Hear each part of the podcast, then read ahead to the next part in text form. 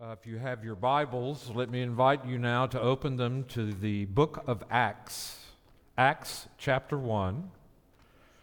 And for those of you who are able to download the order of service and have access to that, uh, let me explain that we have moved a couple of things around so that you won't be going, well, why didn't they do that? But uh, just to bring you up to speed, uh, the closing song will be My Hope is Built on Nothing Less. Uh, to be truthful with you, because Josh and I don't know how to sing the last song. So we're switching that out. Sermons on the book of Acts, and it will be a lengthy series. There's only one book in the Bible that has more uh, verses, and that is the Gospel of Luke, who is also uh, the writer of the book of Acts. And so it will be a lengthy series, but a profitable one. I'm excited about it. And one last thing before I read the text. You know, I said about a month ago in a sermon that if I was a pastor of a megachurch, I would empty it in three weeks. Well, I've been a pastor here for almost 16 years, and it's pretty empty today. Thought I would inject a little humor to lighten things up. That said, hear now the word of the Lord as we begin reading in Acts chapter 1, and we will begin our series on Acts. In the first book, O Theophilus, I have dealt with all that Jesus began to do and teach until the day when he was taken up after he had given commands through the Holy Spirit to the apostles whom he had chosen. He presented himself alive to them after his suffering by many proofs, appearing to them during 40 days and speaking about the kingdom of God. And while staying with them, he ordered them not to depart from Jerusalem, but to wait for the promise of the Father, which he said, You heard from me, for John baptized with water, but you will be baptized with the Holy Spirit not many days from now. This is the word of the Lord. Let us pray.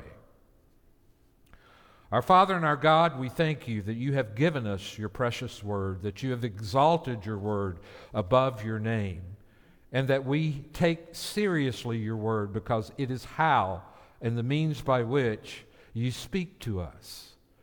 Lord, we know there are many distractions today for all of us. There are uh, thousands of things clamoring for our attention, but we ask that your Holy Spirit now enable us to focus our attention upon the preaching of the Word.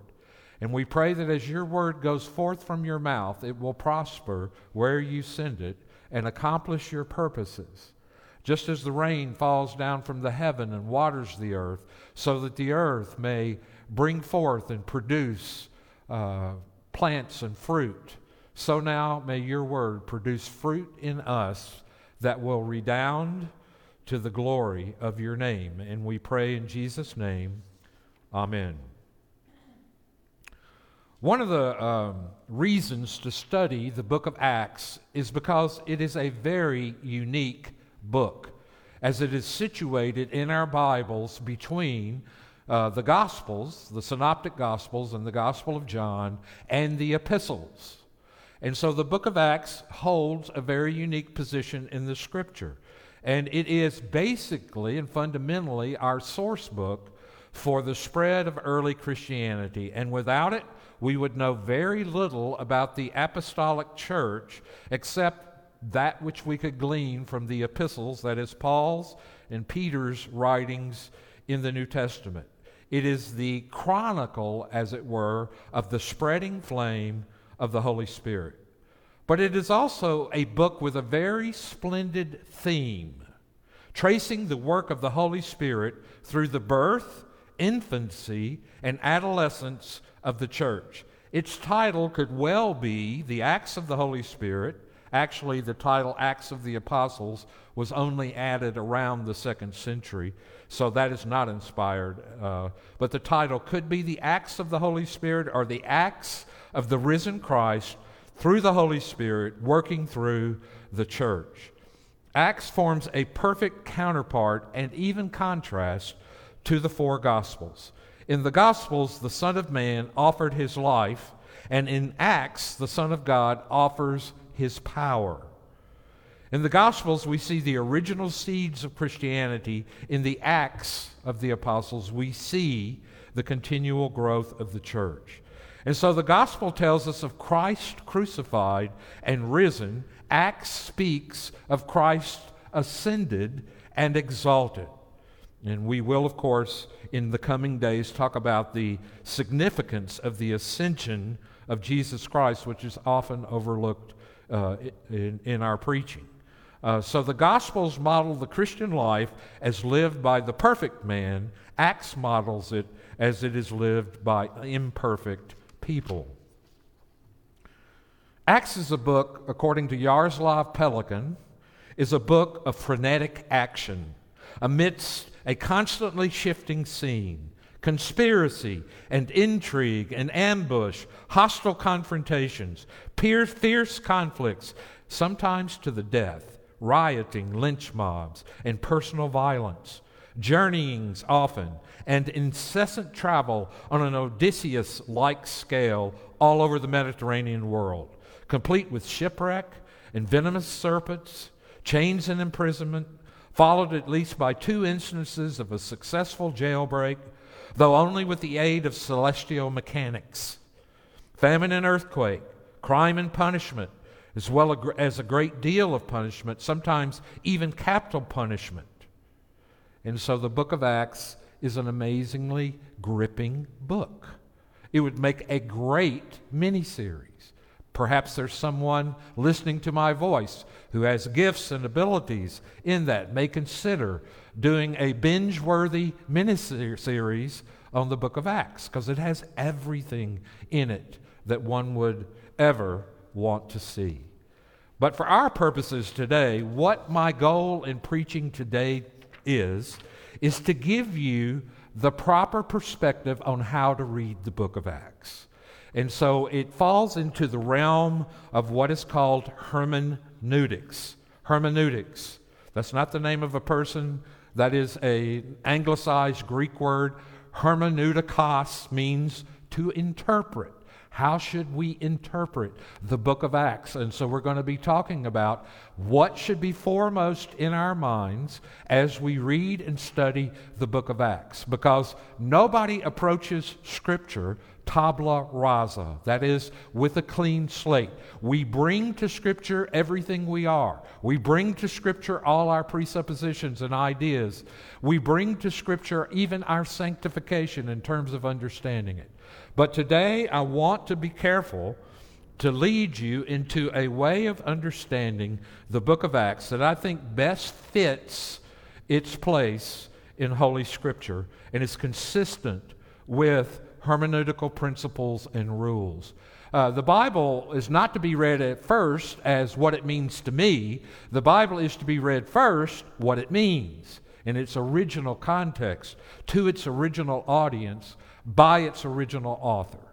Now, if you're looking for uh, the kind of information that most um, seminary classes give and books give on introduction to Acts, I'm not going to take the time to do all of that, like who is the author. I, I'm firmly convinced that Luke is the author. When it was written, I believe around 64 AD. Uh, who was the original audience? Uh, well, original audience was those who at Pentecost received the Spirit and were dispersed and scattered. Um, what is the external and internal evidence? You all have access to the internet. You can go study that for yourself. For some people, that's about as exciting as um, uh, watching a hubcap rust, or it's kind of dull. But there's information for you out there. What I want to do is get into more of the mechanics of accepting the book as given in our New Testaments and how we should interpret it, ways in which we should read it. And so there are two uh, crucial things when we consider the book of Acts, two crucial questions. Uh, the Acts of uh, the Apostles is Luke's second volume. It is God's call to remember and reflect on His design for the church and reconsider how our church fits or fails to fit this blueprint. As we return to the thrilling days of yesteryear, we see the New Testament epistles' instructions uh, for living fleshed out in real history. The history in Acts, after all, is real. It's full of people who don't get along, who don't get it, who don't catch on, and who don't always rise eagerly to the challenges of discipleship. On the other hand, the history is also real uh, in demonstrating the powerful impact of Jesus risen, enthroned, as he was ascended at work among these flawed people by his Spirit's quiet but invincible strength. So it's obvious we need light from the church's early days to shine on our church today. And to learn from Acts what God wants us to learn, however, is not always obvious and it's not always simple or easy. God's Spirit speaks in Acts not in the form of explicit instructions or answered tailored to 20th century questions, but in the form of historical narrative. That is the genre which we are dealing with. Very much like a Greek or a Roman historian would write except that it is theological history. It carries with it the marks of sound theology. While it's not a systematic theology, there is theology in the book of Acts. And so, whenever in God's Word we find accounts of events that transpired in the past, we face two very crucial questions. Two crucial questions. Number one, what is God's verdict on those events. What is God's verdict on those events? And number two, what does God intend us to learn here and now from what happened there and then? So, what is God's moral verdict on the events narrated? It is clear that God does not approve of every action and event that he caused to be recorded in his word. You know that already. Biblical narratives teem with accounts of sordid, sensual, foolish, and violent acts of human beings, all of which God severely condemns, as the biblical narrators signal the reader in various ways. Old Testament history is intimately bound up with the Torah which is the law for the covenant people of Israel. As the structure of the Hebrew scripture shows, the faithfulness of God and the faithfulness or unfaithfulness of his covenant people are set down in prophetic history as a solemn testimony and warning uh, to coming generations. So it is in Acts, actions are recorded for which the Lord of the church clearly disapproves. For example, cases we have little difficulty seeing that God does not want the church today to duplicate every single thing we see in the pages of Acts. In other words, we have to ask when reading the book of Acts for ourselves is this passage descriptive, that is, describing what happened, or is it prescriptive, telling us how to live in the light of what happened? And so we have to make those choices as we carefully engage the book of Acts. And we have to ask the question what is normative for the whole church in all ages? What about Acts applies to the whole church for the whole ages or all the ages? And this is a little bit more of a difficult issue when we read about an event or a practice in biblical history of which God does not approve, should we assume that He wants the feature reproduced by us today? For example, we know Abraham was uh, commended by God for his willingness to offer his son, his only, Isaac, as a sacrifice.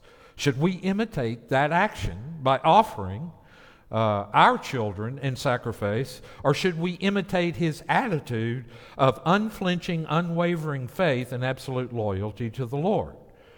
Uh, likewise, when we read in Acts that the early church, no one claimed that he had any of his possessions was his own, but they shared everything they had. What lesson should we learn for our life together today? Should we take this commendation of the early church's readiness to share as God's hint that he desires radical economic common communalism in today's church? Or does the cultural, transcending principle or lesson of this text demand a deeper response than simple imitation, namely a heartfelt and radical commitment to generosity and costly fellowship, whatever it may cost us to express our unity in Jesus? So, those are the two questions we face as we read the book of Acts. Now, here are two extreme answers to those questions. Our dilemma has been called the historical or problem of the historical precedent. How, in the historical por- portrait of the early church in Acts, uh, or how is the historical portrait of the early church in Acts a normative precedent for the church today? Two answers can be given. Number one, everything in Acts, everything in Acts the Lord approves should be reproduced in the church today. And so you may go to a Pentecostal church, or you may go to charismatic portions of the church, and as they read the book of Acts, they see an event like Pentecost and the baptism of the Holy Spirit as repeatable occurrences today over and over and over again, rather than seeing them as maybe one major redemptive historical event with ongoing uh, ideas. And rather than seeing baptism, with the Holy Spirit as an event after one is saved, seeing it as the epistles give it to us in 1 Corinthians, uh, I believe it's second.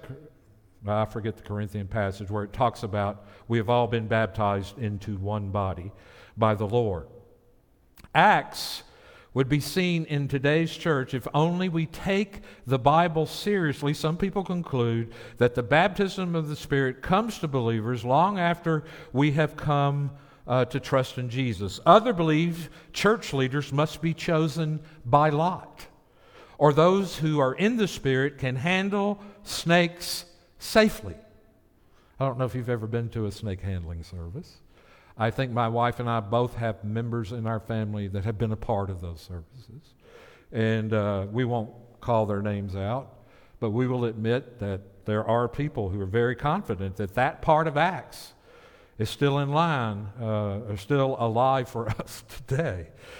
Uh, I know no one who applies these answers consistently. If we did, we would conclude that all of the following should be found in every church. Apostles who had walked Galilean trails with Jesus, bearing eyewitness testimony to his resurrection. The Spirit coming in an earthquake and roar of wind. Angels leading preachers out of prison. Church discipline by instantaneous, divinely administered capital punishment. I've often said if God administered capital punishment in the church today as he did with Ananias and Sapphira, we'd have to build a morgue in the church.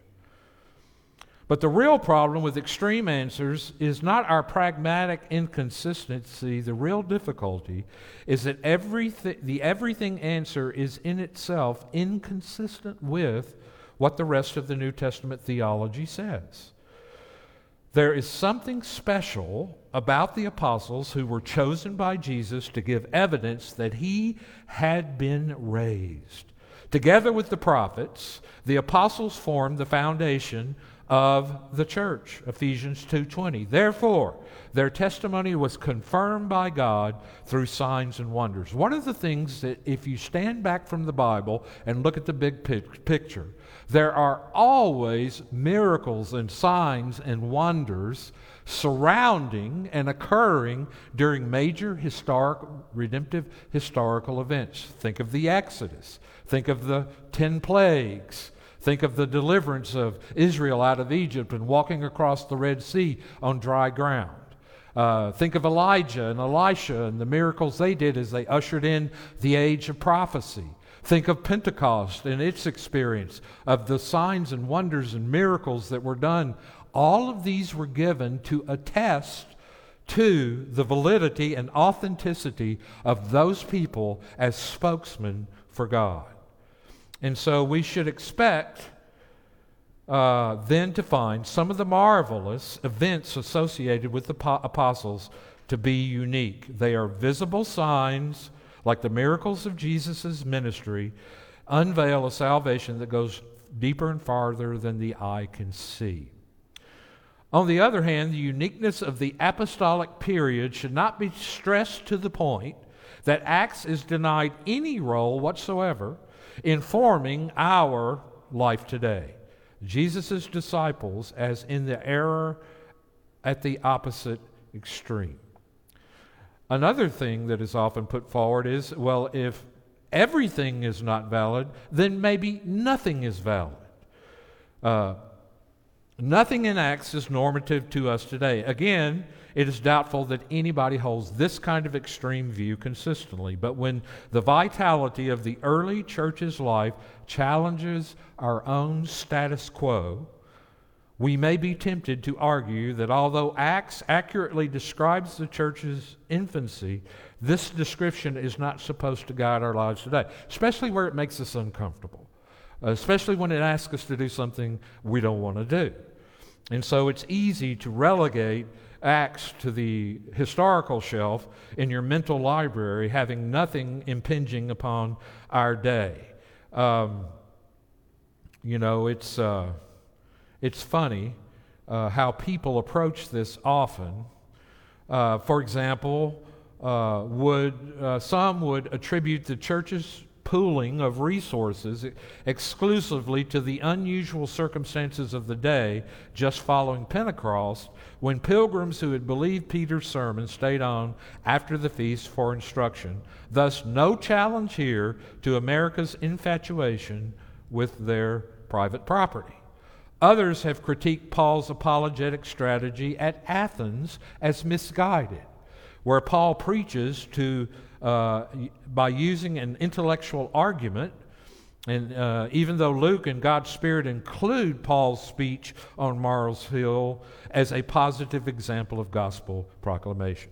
So, what I'm trying to do here is to get you to uh, fall into ne- neither the ditch of everything that happened in Acts is supposed to be happening today, or nothing that happened in Acts is supposed to be happening today, especially if it makes me feel uncomfortable.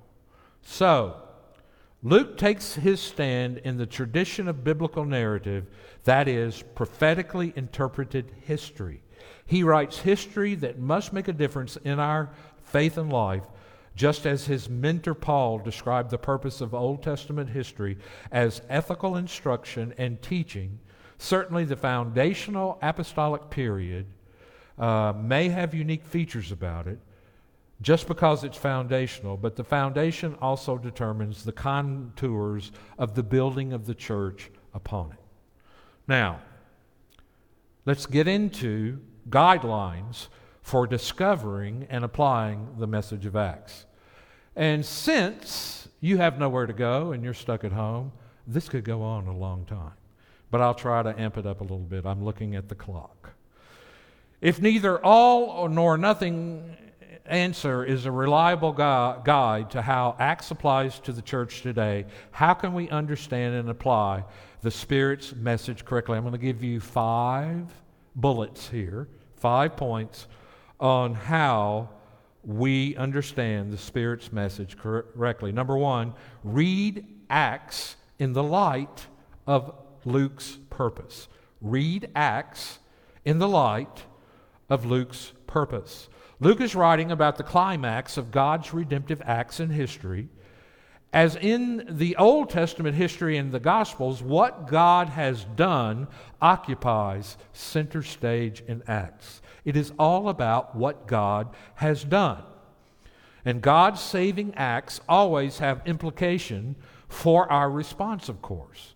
But in Scripture, the starting point of instruction on right behavior is not first a list of duties you and I are supposed to do, but rather a declaration about God's saving achievement that brought us into a relationship of favor with Him.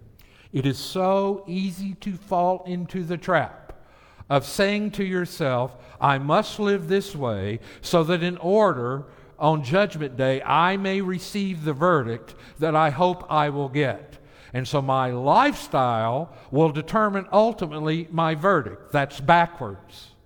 According to our understanding of the Bible, rather, you get the verdict first.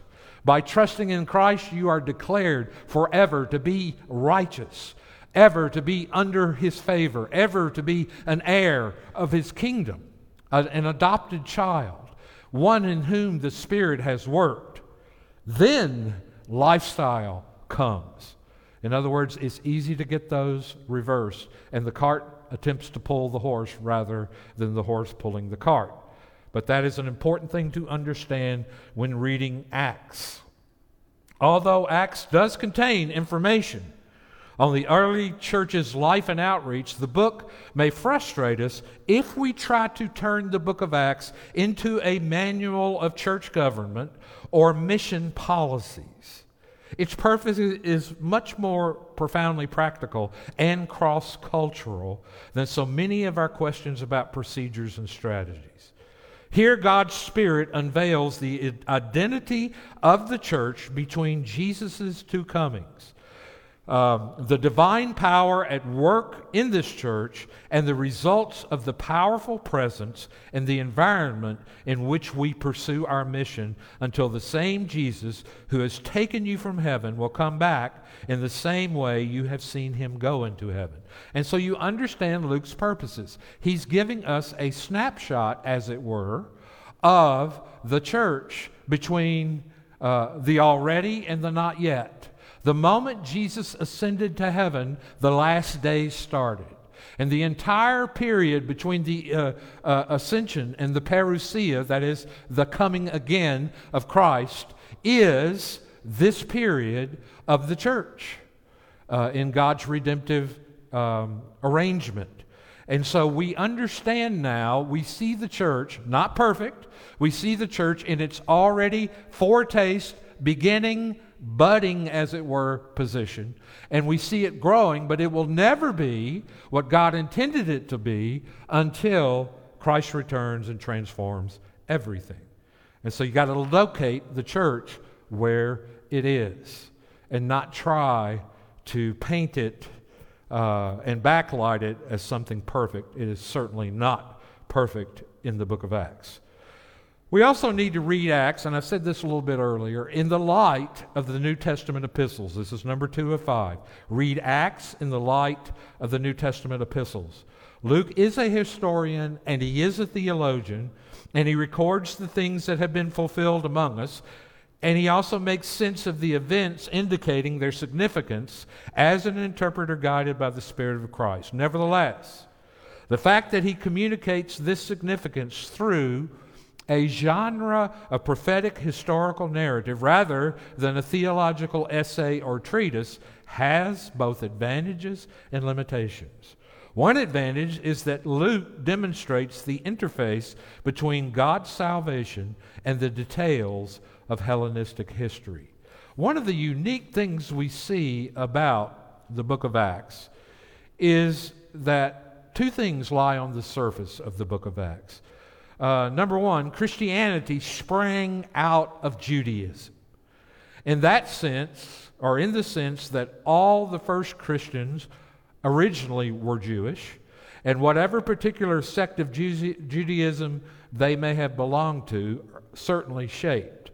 But the second thing is that Christianity was not launched on the world as a fully worked out system of doctrine and practice, accompanied by a directive that from 2 a.m. next Sunday, all believers in the Lord Jesus Christ everywhere where, were to cease practicing Judaism and began practicing Christianity. No, Christianity had to grow and develop, and that's what Acts is about. As the seed contains within itself the blueprint for the fully grown plant, the plant develops its inherent characteristics under the influence of sun, wind, and rain.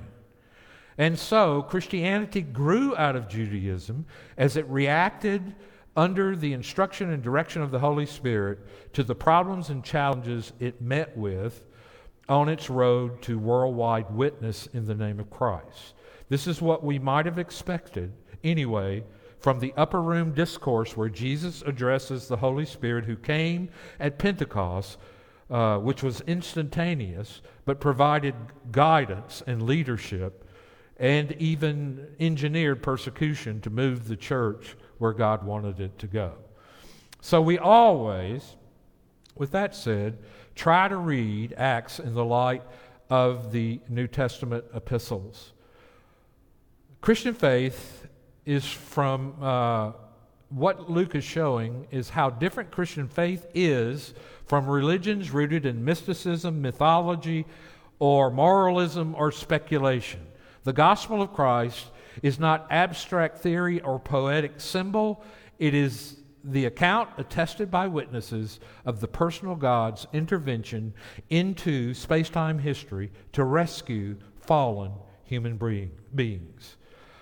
Uh, one limitation, on the other hand, is that in the genre which Luke writes in as prophetic historical narrative itself permits theological explanation only ind- indirectly uh, through the placement of material, the recounting of sermons, and verbal allusions to Old Testament texts and theme, themes. To say true to his historical aim, Luke, the narrator, cannot jump into the story with extensive commentary or theological essays to clear up all possible mi- misunderstandings. That's why it would lead me to say this to you Be wary, be very wary of anyone who builds a system of theology out of the book of Acts. Uh, here's how I would put it to you. When I lived in Louisiana, uh, they started a new high school which my children went to. Uh, they were going to uh, Mandeville High School, my oldest daughter, and they opened a new school which we were zoned from, not too far from our home, called Fontainebleau. You got to remember this is Louisiana, that's why you get names like that. Fontainebleau High School. And so Mary goes to Fontainebleau High School, and it's called a high school, but it only has one grade. It's the 10th grade. Why? It's a new high school. So when you look at Fontainebleau High School, you see it having one grade. But it took three years for them to have their first graduating class and to become a full fledged high, uh, high school. That's what you have in the book of Acts. It is very developmental. Therefore, be careful of people who try to pack too much theological freight in what's going on without considering the epistles, which really straightforwardly apply the gospel to the problems of the early church. Now, let me quickly move on. We need to read, this is number three, Acts in the light of the Old Testament. If you took out all of the Old Testament citations in the book of Acts, you'd have a very thin book. The sermons of Acts are filled with uh, the divine authority of Scripture uh, that uh, was present with the people, and the Scriptures were interpreted in the light of the Messiah's coming, demonstrating how his ministry, death, resurrection, and pouring out of the Spirit fulfilled these prophetic writings. So Luke loves the theme of fulfillment, and you will see it a lot, not only in his gospel, but also in his work of uh, the book of Acts.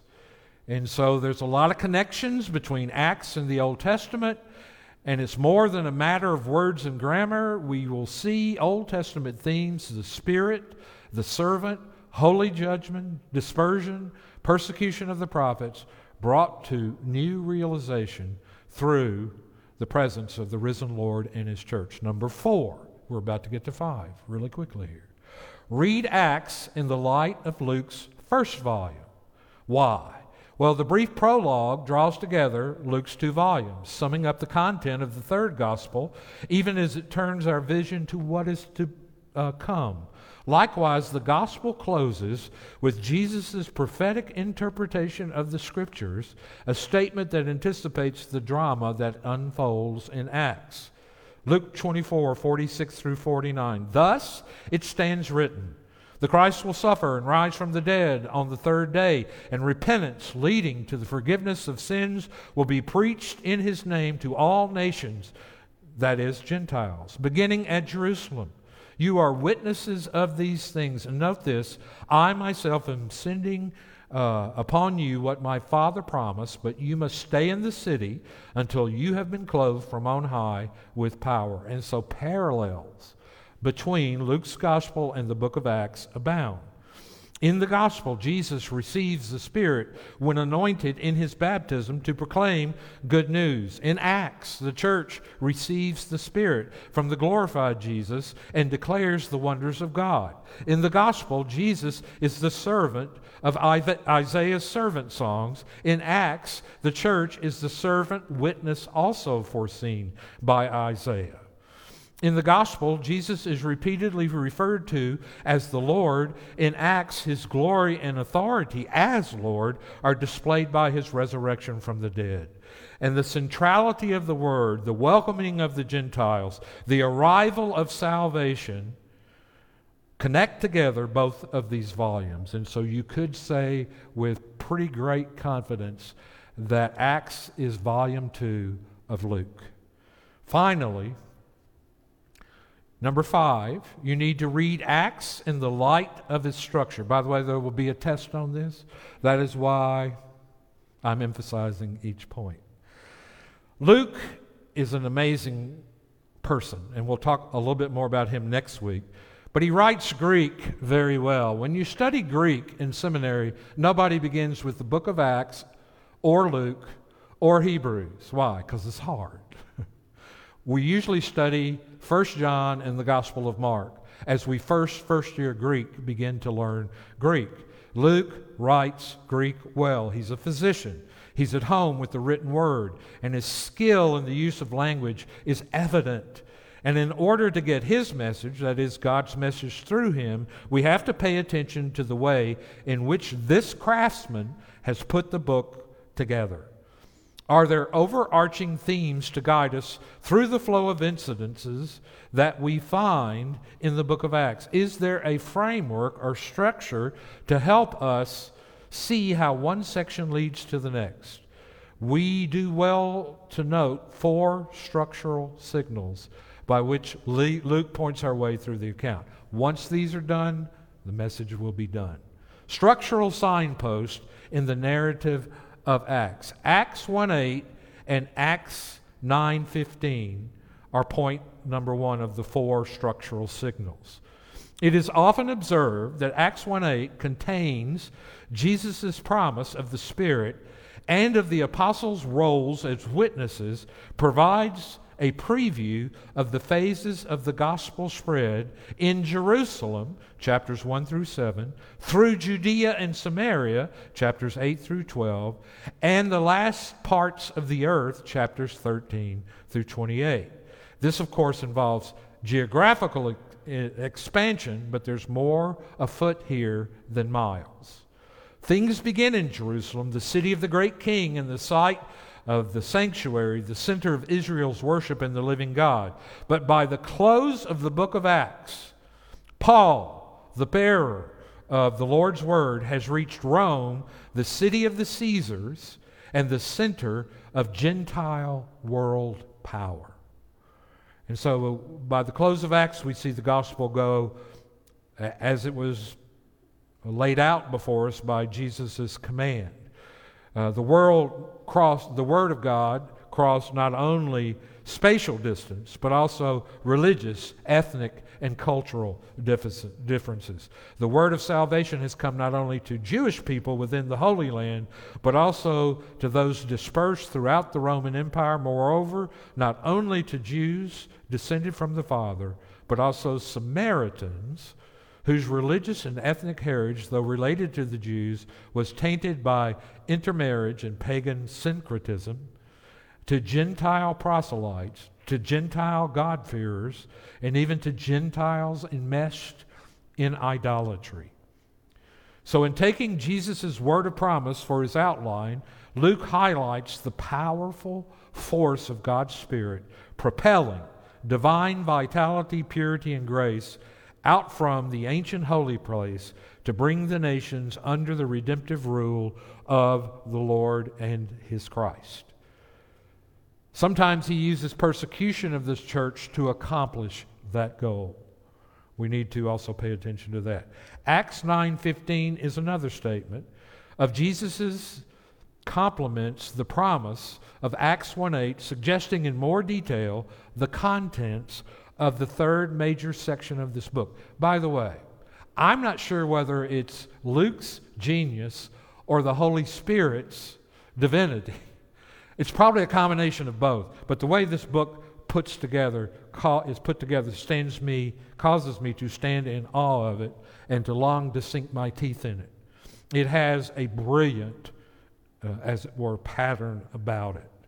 And so, uh, in the third section of the book, the apostolic witness to the end of the earth, that statement describes Saul of Tarsus, the witness whose mission dominates chapters 13 through 28. But the Lord said to Ananias, Go, this man is a select vessel belonging to me to carry my name uh, in the presence of both Gentiles and of kings and of Israel's sons. As in uh, Acts 1 8, we see here three spheres of witness Gentiles, kings, and sons of Israel. And so this threefold description nicely sums up the targets of Paul's preaching.